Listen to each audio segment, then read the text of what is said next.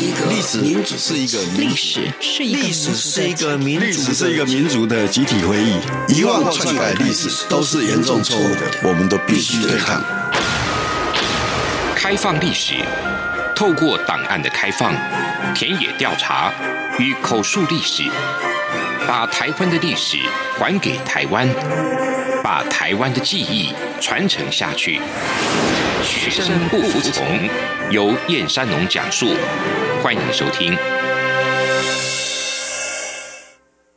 呃，各位听众，大家好，您现在收听的是开放历史系列《学生不服从》节目，由我燕山农主持。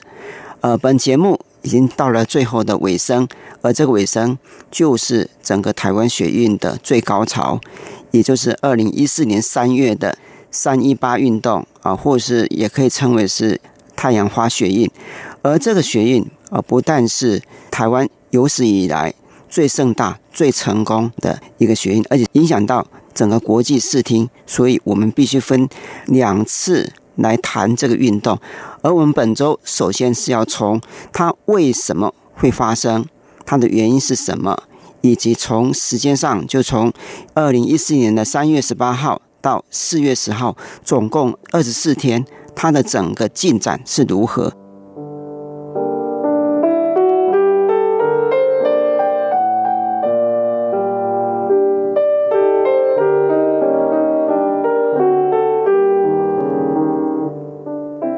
那首先我们要谈的就是它的主要目标，就是针对所谓的服贸。服贸全称是海峡两岸服务贸易协议，这个是台湾与中国依据 ECFA 哦，所签署的服务贸易协定，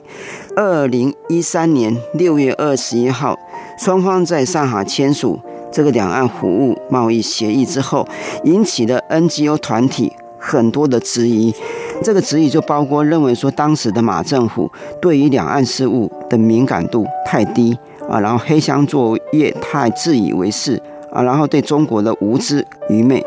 另外就是它的整个方向有一点偏向于大财团，而对中小企业主来讲造成很大的一个重击。而且台湾开放的产业当中，很多是涉及国土安全以及民众个人隐私的，所以就实质面来讲，引起了 NGO 团体很多的一个抗议。那另外就程序面来讲，当时。立法院迟迟不愿意召开公听会，后来虽然有召开公听会了，但有点是敷衍以对。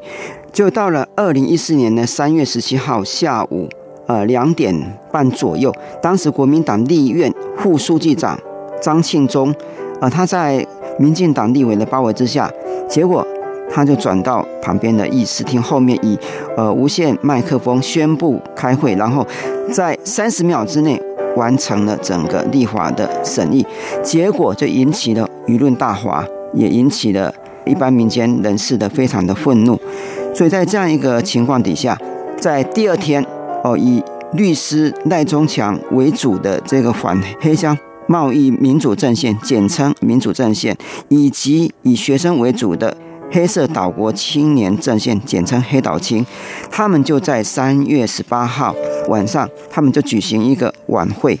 他们之前其实已经商议好了，就当天晚上九点多，呃，分批一方面从济南路的康园旁边的那个门哦，就进入了立法院的议事外头的广场；另一方面，在青岛东路那边的学生啊，有二三十人啊，也是那个翻墙进入。议场前面的广场，后来啊，他们就用那个工具打破的那个玻璃，然后就进入了一场。三一八的运动就由此揭开序幕。再透过很多参与者的脸书，所以在三一九凌晨的时候，已经有两三千人聚集到青岛东路那边哦，去要保护学生。这个就是整个运动的一个开始。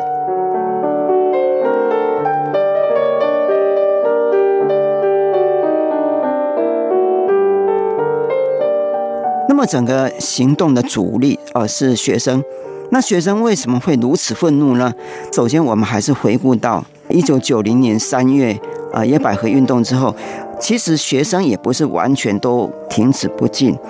他们曾经参加九零年代的公运以及反高学会的运动啊，另外到了二零零四年也有热身运动，然后到了二零零八年的深秋，呃，由于中国海协会会长陈玉麟来台，然后也发起了野草莓的学运，然后沉寂已久的学运啊，才那个慢慢复活，然后往后一段时间，学生就积极参与了很多的社会运动，包括。苗栗大埔事件、反国光石化、挺华光社区、反中科四期、反核四、反都更，种种的活动已经酝酿了他们参与社会的这样一个经验之后，那另一方面，哦，我们要谈就是说，呃，为什么会针对胡茂哦有那么大的一个愤怒？那首先，我们从一个普世的因素，就是我们是处在一个不安全的时代，经济不安全，人身不安全，政治不安全。而这一切都是来自于八零年代开始的这种新自由主义的的这种潮流，使得全世界哦，所有人及年轻人几乎都陷入一个崩世代的呃一个局面。那台湾当然也同样是陷入一个贫者愈贫，富者愈富，然后资本集中，创业无望。文凭贬值，工作二十二 K，然后少子化跟人口老化的这样一个普遍的一个问题。那另外就属于台湾自己的一个特殊因素，就是属于哦是中国因素的全面发酵。由于中台两地经贸关系不断扩大，越密切的结果，使得台资外移的速度越快，所以失业率、贫穷率就越高。所以在这些情况底下，学生当然就。变成了采取一个积极的一个反制，而如刚刚所说的，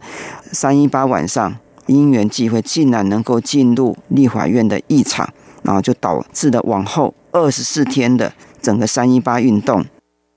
这二十四天的时间，我把它分成是四个时期。第一个是混沌期，它的时间是从三一八到三二三；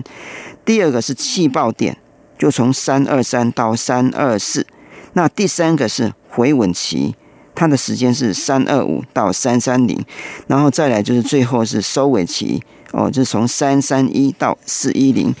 那如我们刚刚所说的，三一八晚上冲进去的，哦，其实有数百个人啊，但是因为里面非常的暗，后来虽然灯已经打开了，但是空调没有。而且由于警察的阻挠啊，没办法上洗手间，里面其实是一团的混乱。而当时进入异场的人，除了黑岛青民主阵线的成员之外，不少的热血学生跟自主公民都借由楼梯进入二楼，呃，到议场里面，然后经过一个晚上的一个混乱之后，到了三一九，慢慢分工就开始了。然后到了三二零，那我们可以这么讲，如果说三一九是诺曼底登陆的话，三二零就好像是滩头堡的确定，以及运输补给线的畅通，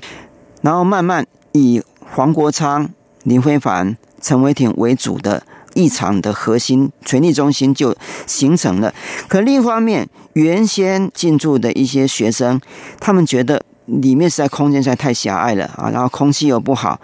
啊，所以他们后来就有一批学生就转进到跟台大。社会科学院哦，去商界教室，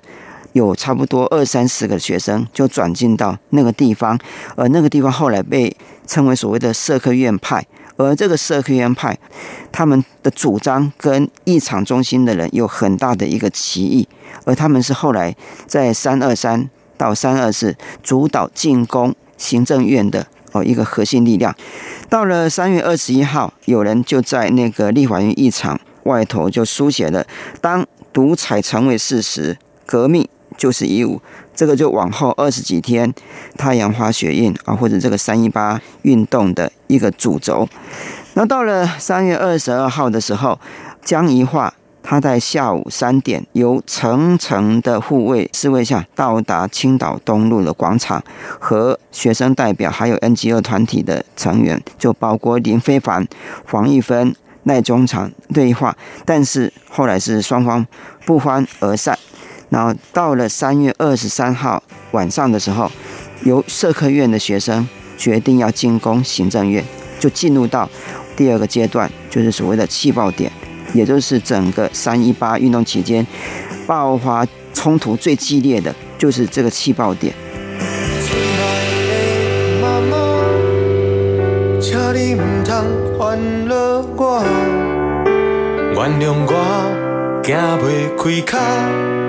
我要去对抗袂当原谅的人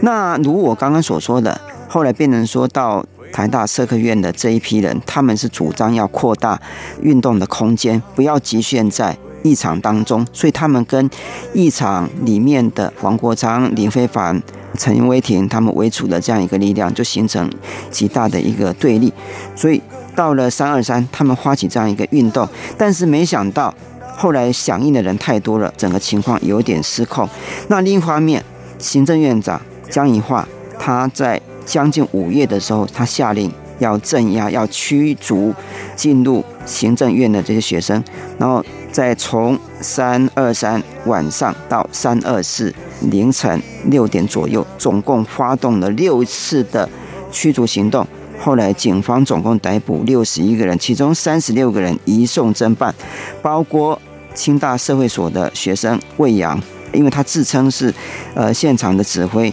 被以当成手模，被检方复讯后予以收押，到了第二天才无保释放。经过这个气爆点之后，整个社科院派元气大伤，后来他们就慢慢慢慢沉寂。不过他们也不是完全没有行动，后来他们在四月四号就组成民主黑潮学生联盟，变成说是从事一个外围的啊一个游击行动。那经过这个气爆点之后，其实当时很多人很担心，说行政院啊已经被清空了，立法院这边会不会也受到影响？就好在啊没有影响。后来变成说一场中心的人啊，他们就开始重新进行他们的一个组织，就从三二五开始。那到了三二六之后，由于扩大行动的这样一个力量已经被排除了，你必须。面对运动可能是无限制的一个发展，所以你必须进行这个阵地战的组织行动，所以有了九人决策小组的一个产生。那另一方面，原先呃学生跟 NGO 他们合开的这样一个联席会议也扩大为代表会议。然后到了三月二十七号下午，林飞帆他宣布三月三十号下午。要号召群众到凯道集结，他们做出四项诉求：一、退回服贸；第二，建立两岸协议贸易监督机制；第三，召开公民限制会议；第四，要求朝野立委支持他们的诉求，先立法再审查。另外就是当天《岛屿天光》这首歌开始传唱，到了三月三十号，哦，竟然有五十万人上了凯道。这个就显示的是整个运动的一个成功啊，一个最高潮。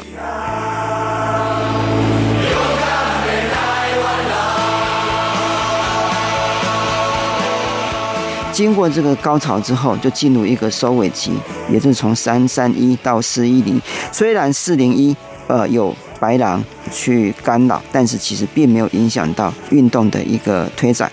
然后从四月。一号晚上，另外有一批人，他们退出一场，他们集结到济南路的台大校友会馆前面，成立一个所谓的贱民解放区。然后，另外就是到了四月五号，有一个创举，就是反服贸的学生在立法院的议场内部跟场外进行三次的人民议会的一个行动，公开审查两岸贸易监督条例。另外，到了四月六号上午，立法院长王金平到议场去探访学生，然后到第二天，学生以林飞凡跟陈伟霆他们就释放了一个善意，他们决定哦，就是到四月十号下午，他们要退出一场。到了四月十号下午四点。位于一场二楼的奴工区的学生啊，他们不满一场核心人物他们的一个决策，所以他们先行退出。然后六点，整个一场里面的人就全部退出了。所以从三一八到四一零的整个三一八运动就到此告一个段落。本周的学生不服从就到此截止，我们下周空中再见。我是燕三龙。